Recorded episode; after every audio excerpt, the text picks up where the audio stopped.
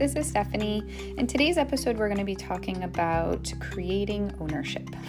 so, why is creating ownership such an important part for the FCT process for our families?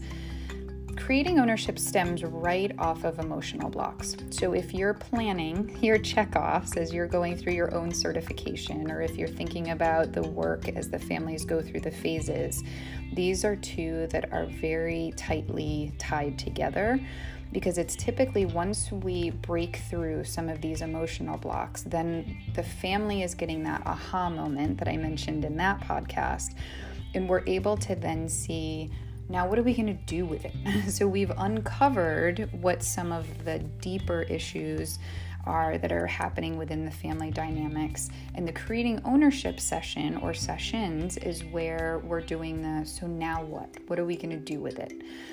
And the the creating ownership is more about ownership over one like kind of the rest of the treatment process because we're already in valuing change by the time that we're working in, with creating ownership so it's more about how we're going to get the family through the rest of valuing change into generalization, but it's also creating ownership from a systemic perspective.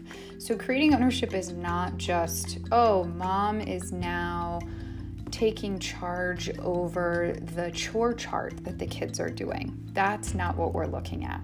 We're looking at something like, oh wow, like this is a much bigger thing of that family is owning what some of the systemic change that needs to happen. So, either with better caregiver alignment and addressing their own past or generational traumas, they are then able to better respond to the children in the home when something might be might be off in the dynamics. So always keep in mind that you want it to be focused on the full family system and that we're not just saying what one individual is doing to create ownership over a specific behavior. That's not it. This is much bigger picture. It also is a way for you as the practitioner to see how am I going to continuously work on becoming less central, not just in the sessions, but in their whole process.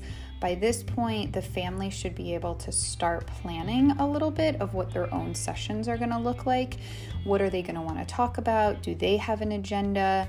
Is there a particular activity that they might want to repeat or that they feel like would be really useful? It's also a time to start looking at that discharge date because, I mean, ultimately, our goals with any type of therapy is to work towards termination. And so it's a nice time to revisit kind of where we're at in the treatment process to say, here's a good projected end time, and what are we going to do in that time that we have left? How are we going to structure and strategize the rest of these sessions? It's a great way to also give family members assignments in this process to say, hey, you know, I'd like you to plan an activity for the next time that I come. And then you can do that with each of the family members. Because remember, you're working your way out at this point.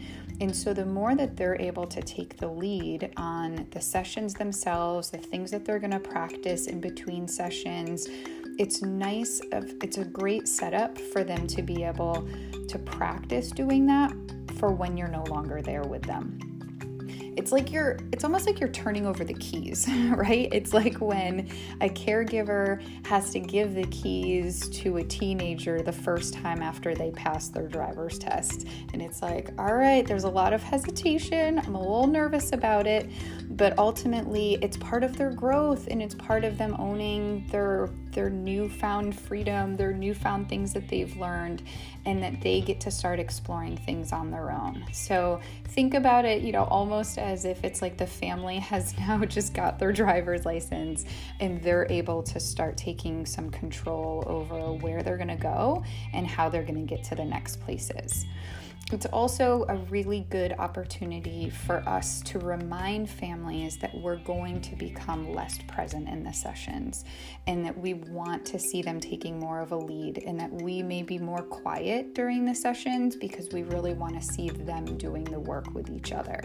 So it's a nice setup eh, for future planning and it demonstrates that we've been able to identify what those core issues are and we're working on creating a plan.